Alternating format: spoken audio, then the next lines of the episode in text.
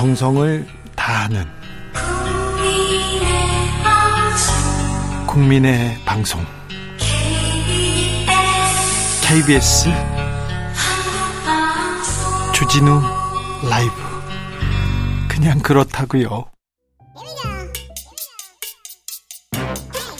뉴스를 향한 진지한 고민 기자들의 수다 라이브 기자실을 찾은 오늘의 기자는 은지옥이요. 시사인 김은지입니다. 오늘 준비한 첫 번째 뉴스는 뭔가요? 네, 99일 남은 대선 아직 한 치 앞을 알 수 없는 상황인데요. 아이고 당 대표가 어디 가버렸어요. 네. 모르죠.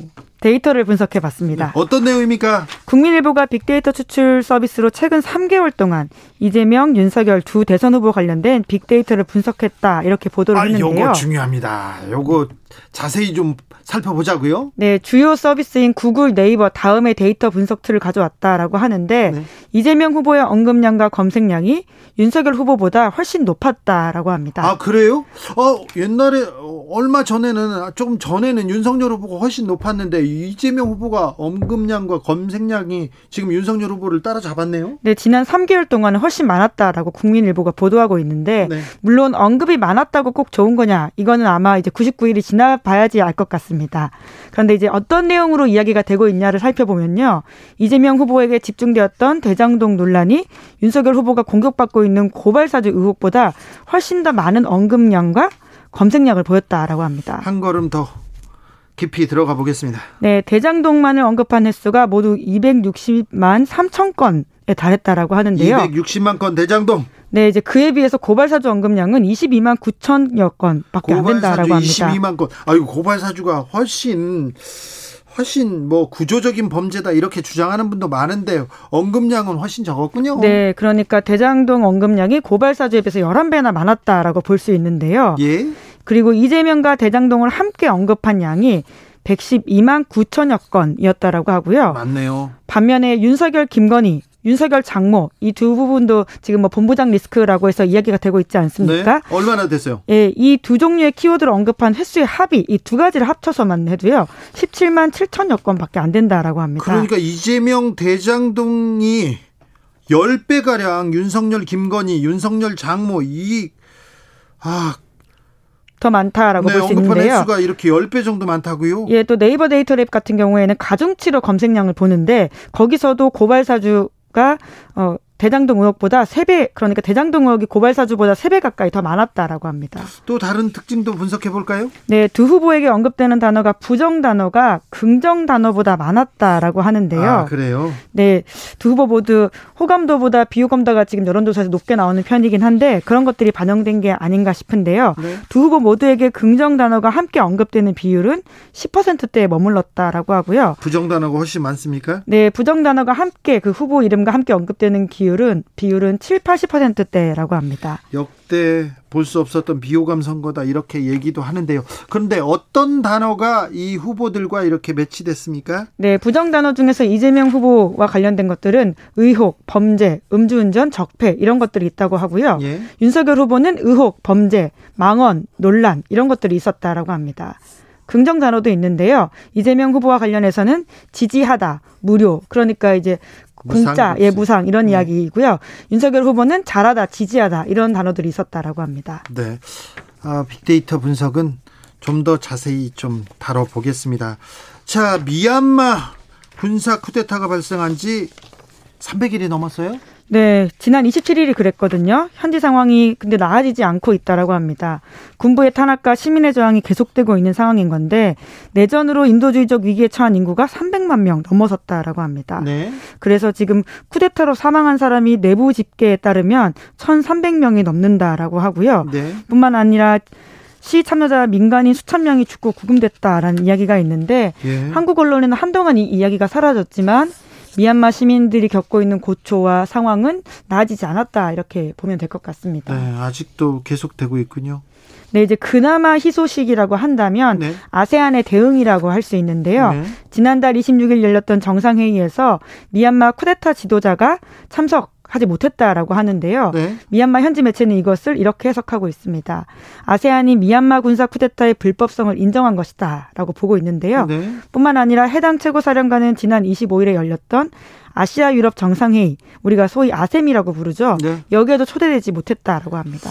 미얀마 시민들 어, 좀 어, 고초를 겪고 있을 것 같아서 걱정입니다. 지금 시민들에게 가장 필요한 건 뭡니까? 예, 아무래도 민주화 운동이 장기화되고 있다 보니까 자기 일자리도 그만두고 시민 활동, 시민 운동을 하고 또 파업을 하고 그리고 정치적 행동들을 하는 사람들이 많거든요. 그러다 보니까 자금이 마르는 것이 가장 큰 난관이다 이런 이야기를 하고 있습니다. 네. 생계 곤란에 빠진 피난민들을 도우려고 하는 것들이 중요하다 이런 지적들이 나오고 있는데요. 쿠데타 이후에 민주 세력이 꾸린 임시 정부격인 국민통합정부라는 곳이 있는데 그래서 이곳에서 최근에 채권도 발행했다라고 합니다. 봄 혁명 기부 채권이라는 이름인데 100달러, 500달러, 1000달러. 그러니까 주변 사람들 혹은 국제기구에다가 국제인들한테 돈을 빌려달라고는 하지만 우리가 정부를 차리게 되면 다시 갚겠다. 이런 의미를 담고 있다고 보시면 됩니다. 아, 그렇습니까? 또 네, 이름이 봄혁명이라고 하네요. 네, 채권을 발행했습니다. 그리고요, 또 필요한 게 네, 그리고 지금 북부 산악지대로 피신한 사람들이 있는데요. 이 네. 사람들한테 겨울옷과 이불이 필요하다라고 하거든요. 네. 그것들을 지금 한국에 있는 대표부도 기부를 받고 있는데요. 상당한 물량들이 모였다라고 하지만 더 많은 어떤 응원들과 연대의 목소리가 있으면 좋을 것 같다는 생각이 들긴 합니다. 물량을 잘 그분들한테 전달할 수 있을지도 걱정이 좀 되고요. 아무튼 미얀마를 보면 좀 마음이 안 좋습니다. 아파요. 5월에 광주가 계속 떠오릅니다. 네, 아무래도 한국 시민들 입장에서는 미얀마 시민들의 상황들이 남일 같지 않게 느껴지는 네. 게 아주 큽니다. 한국의 민주화도 어목한 시기를 거쳐서 지금과 같은 일이 있기 때문에 더욱 그런데요. 그래서 민주화 운동을 하고 있는 미얀마 시민들이 이런 메시지를 남겼다라고 해요. 우리가 군부와 물리적으로 싸움은 안 될지언정 옳은 일을 하고 있다. 정의롭고 저항하는 마음으로 시간이 오래 걸릴지라도 우리는 끝까지 투쟁할 것이다. 이렇게 이야기했다라고 하는데요. 이런 이야기를 우리가 기억하고 널리 퍼뜨리고 연대하는 마음을 가지는 것이 더욱더 중요한 시점인 것 같아서 오늘 300일을 맞이했다라는 기사를 보면서 이런 네. 것들을 준비해 왔습니다. 미얀마 시민들의 안전을 기원합니다. 미얀마의 민주화를 기원합니다. 네. 더 이상 아, 피해가 있, 으면안 되는데, 네. 아무튼 미얀마의 민주화를 위해서 뭐라도 좀 해야 될 것 같습니다. 네, 연대하는 목소리 잊지 않는 것 그것들부터 시작하면 좋을 것 같습니다. 기자들의 수다 지금까지 시사인 김은지 기자와 함께했습니다. 감사합니다. 네, 감사합니다.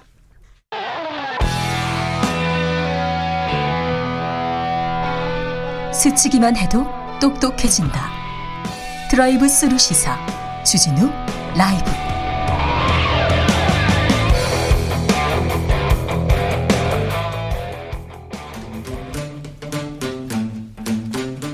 2030 청년이 보고 듣고 느끼는 요즘 우리 사회 그것이 궁금하다. MZ세대에게 묻는다. 요즘 뭐하니? 프로게이머 출신 유튜버 황희도 씨 어서 오세요. 네, 안녕하세요. 네. 아, 이준석 대표가 핫합니다. 맞습니다. 청년들한테 핫하죠. 예. 일단 이준석 대표가 전화기를 끄고 잠수 탔어요. 청년들은 뭐라고 합니까?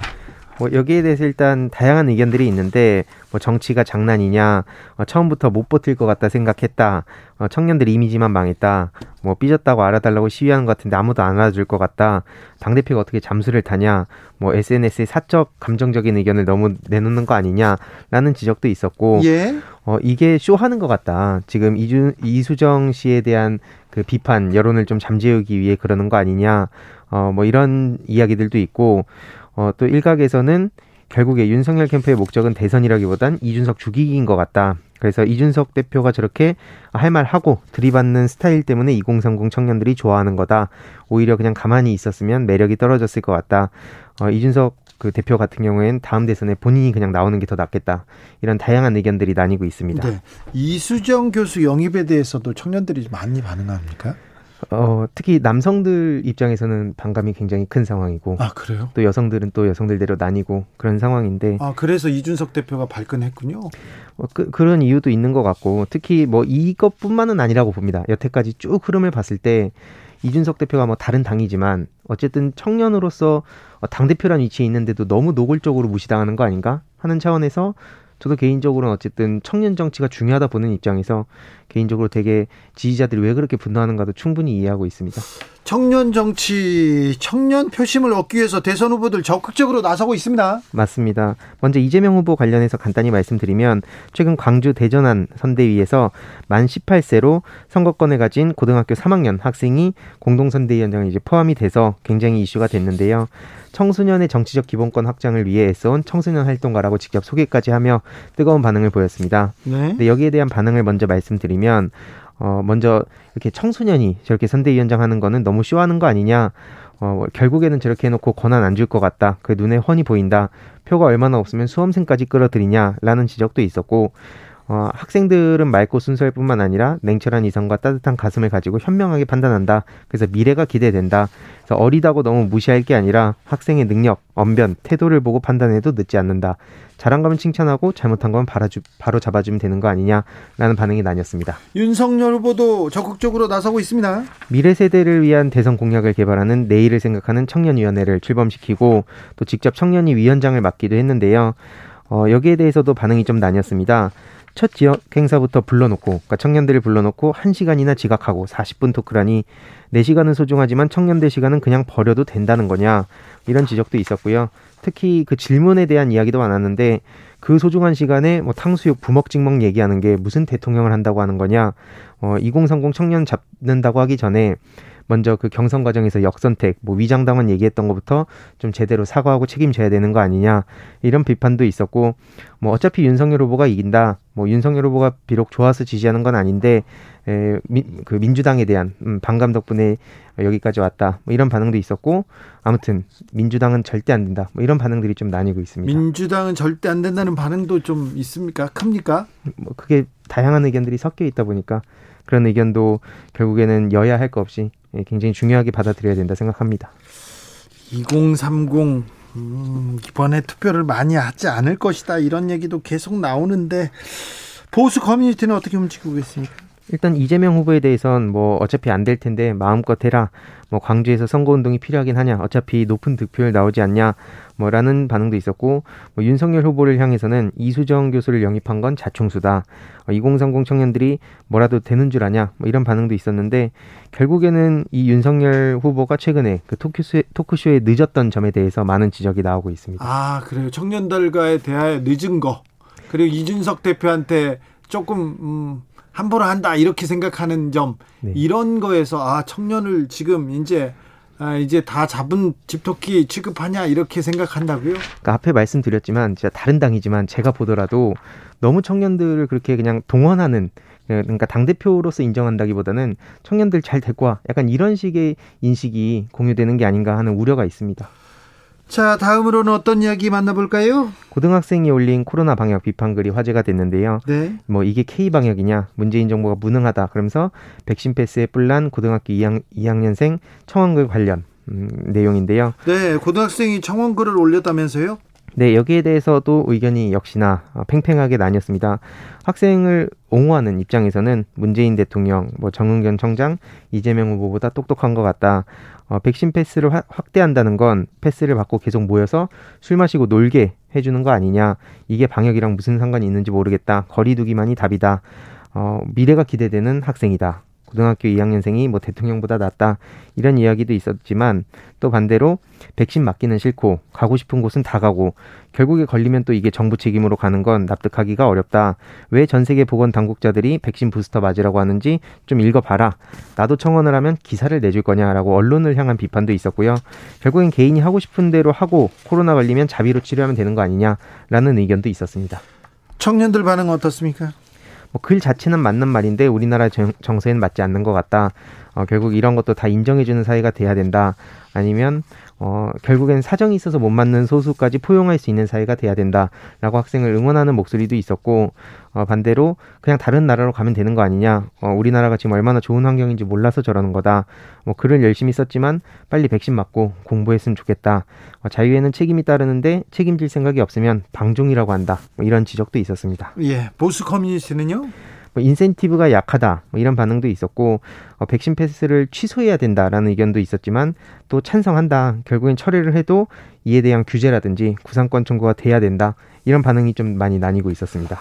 노키즈존이라는 얘기는 아시죠? 그런데 노중년존이라는 얘기가 나왔다고요? 네, 뭐 노 키즈존 이후에 노 스터디존, 노 유튜버존, 노 시니어존 이런 특정 집단 출입을 막는 각종 업소가 지금 만연하고 있는데 최근 SNS 상에서 40대 이상 커플은 예약 불가를 내건 어, 한 캠핑장이 좀 논란이 됐습니다.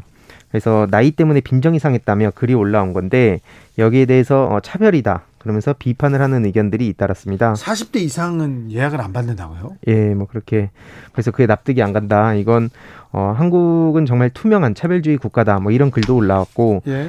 어, 어린 아이들은 발언권이 없으니까 잠잠한 건데 결국엔 저렇게 특정 세대를 이렇게 차별하면 그건 당연히 누구나 들고 일어나지 않겠냐라는 반응도 있었고 또 결국엔 여기에 대한 많은 비판도 있었지만 결국에는 이 이게 본인 마음 아니냐. 네. 이게 뭐 국가가 그렇게 한 것도 아니고 그냥 업주 마음이고 그 가게 그냥 안 가면 되는 거 아니냐라는 반응도 이렇게 좀 팽팽하게 맞섰습니다. 네, 참 어린이와 중년 그 사이에 청년들 반응이 궁금합니다. 먼저 비판하는 목소리는 주로 어, 노키즈존은 약자를 떠나서 어떤 피해를 주기 때문에 생긴 거 아니냐. 근데 중년층이 무슨 피해를 준다고 저런 걸 만든지 모르겠다.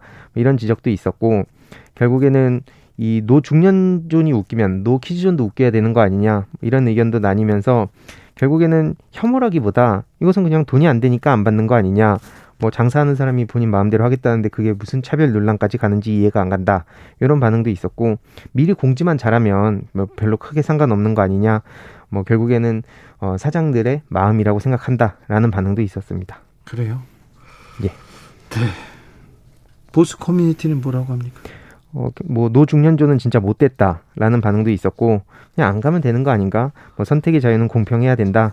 뭐 이런 반응들이 좀 나뉘는 상황이었습니다. 네.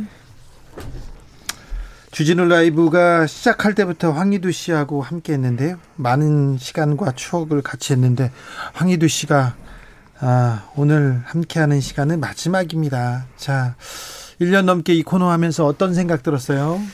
먼저 뭐 다양한 청년들의 생각을 전할 기회를 준 음, 분들께 감사드리고 뭐 여러 가지 상황상 일단 이렇게 좀 떠나게 됐지만 계속해서 청년들과 청소년들 관련해서 공부도 하고 목소리 내고 또 좋은 날 좋은 모습으로 찾아뵙고 싶습니다. 계속해서 청년의 목소리를 대변하고 목소리를 내고 있습니다. 휘두 씨가 그런데 좀 이번 대선에서는 이번 대선에서는 정치권이 좀 어, 청년을 챙기는 것 같습니까? 신경 쓰는 것 같은 느낌이 듭니까?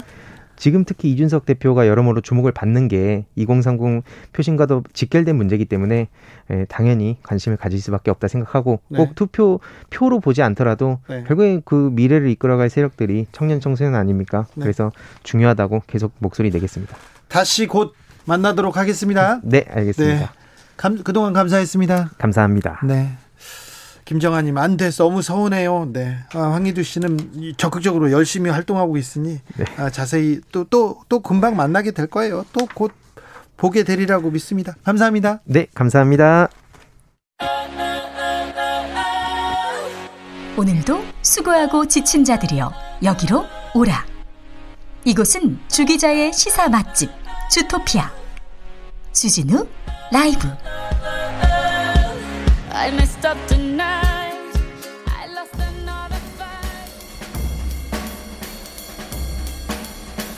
느낌 가는 대로 그냥 고른 뉴스 여의도 주필 성소주 소수자 혐오 표현 광고 전광판 버젓이 휩쓸다 뒤늦게 중단 한겨레 기사입니다. 아, 최근에 서울 송파구청 맞은편 그리고 광화문 내거리 한 건물 대형 전광판에 차별금지법 반대를 내세우며 성소수자 혐오를 편견을 부추기는 그런 광고가 공공연하게 광고가 노출됐다가요. 얼마 전에 그만뒀답니다. 이거는 뭐라고 써 있었냐면요. 동성애 타고나는 것이 아니라 배울 수 있습니다. 동성애 가르치는 차별금지법, 평등법 아웃 이렇게 하면서 평등 차별금지법 반대 단체들이 줄곧 퍼트려온 주장들을 그냥 고스란히 그냥 담아놨습니다. 용납될 수 없는 혐오 표현이라고 국제인권 기준에서는 얘기를 하고 있는데 무차별적으로 퍼뜨렸습니다. 이 광고를 본 영국인은 이런 얘기를 했습니다. 아, 한국 사회가 차별에 대한 인식 수준이 얼마나 낮은지를 보여주는 광고다. 이런 혐오 발언이야말로 차별금지법 제정해야 하는 이유 아니냐 이렇게 얘기하는데요.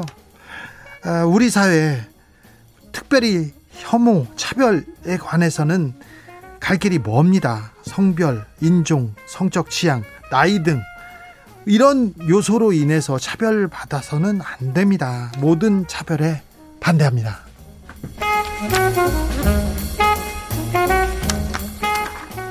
타지마할 재현한 집 인도 남성의 아내 사랑 KBS 기사인데요. 아, 인도에 17세기에 지어진 타지마할 아시죠? 그 세계 문화유산 큰 건물 무굴 제국의 황제가 숨진 아내를 추모하기 위해서 20년간 20년간 궁전을 이렇게 지어서 타지마할을 지었는데요. 인도의 추크세이시라는 분이 아내의 사랑에 대해서 보답하기 위해서 3년에 걸쳐 타지마할의 3분의 1 크기로 집을 지었다고 합니다. 아, 요즘처럼 증오가 많은 세상에 사랑의 상징을 만들고 싶어요. 이렇게 만든 사랑꾼이었는데 3억 원이 좀 이렇게 3억 원이 더 이렇게 더 들었대요. 그런데 이 부인이 그만큼 좋아했는지는 알려지지 않고 있습니다. 네, 타지마할은 묘지인데요. 네. 궁전이 아니라 묘지죠. 근데 그렇게 아름다운 묘지였습니다. 흑인 여성 최초 판테온 안장 어떤 인생 살아왔나 SBS 기사인데요.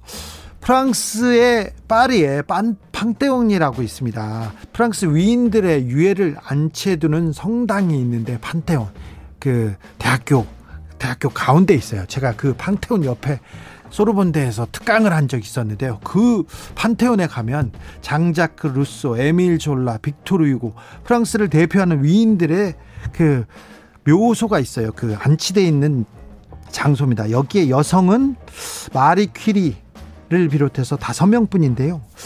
1906년 아, 미국에서 태어난 조세핀 베이커가 베이커가 이번에 흑인 최초로 팡테온에 안장됩니다. 이 부분은 19살의 나이에 프랑스로 이주를 했는데요.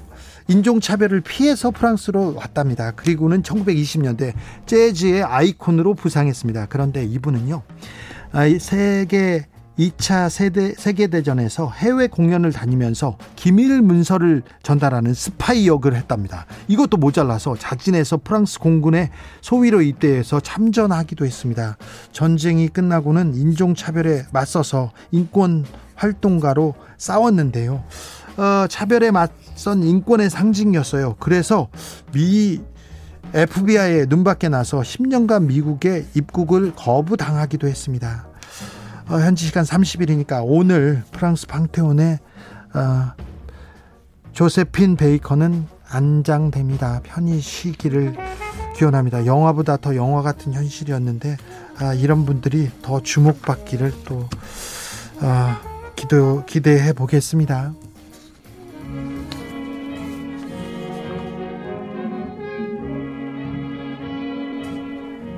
아, 얼마나 고통스러운 인생이었을까요? 그런데 얼마나 빛나고 아름다운 모습인지 차별에 맞선 맞선 인권의 상징 조세핀 베이커를 기립니다. 조세핀 베이커의 쇠리 들으면서 저는 여기서 인사드리겠습니다. 오늘 돌발 퀴즈의 정답은 메시였습니다. 호날도 아니고요. 메시였습니다.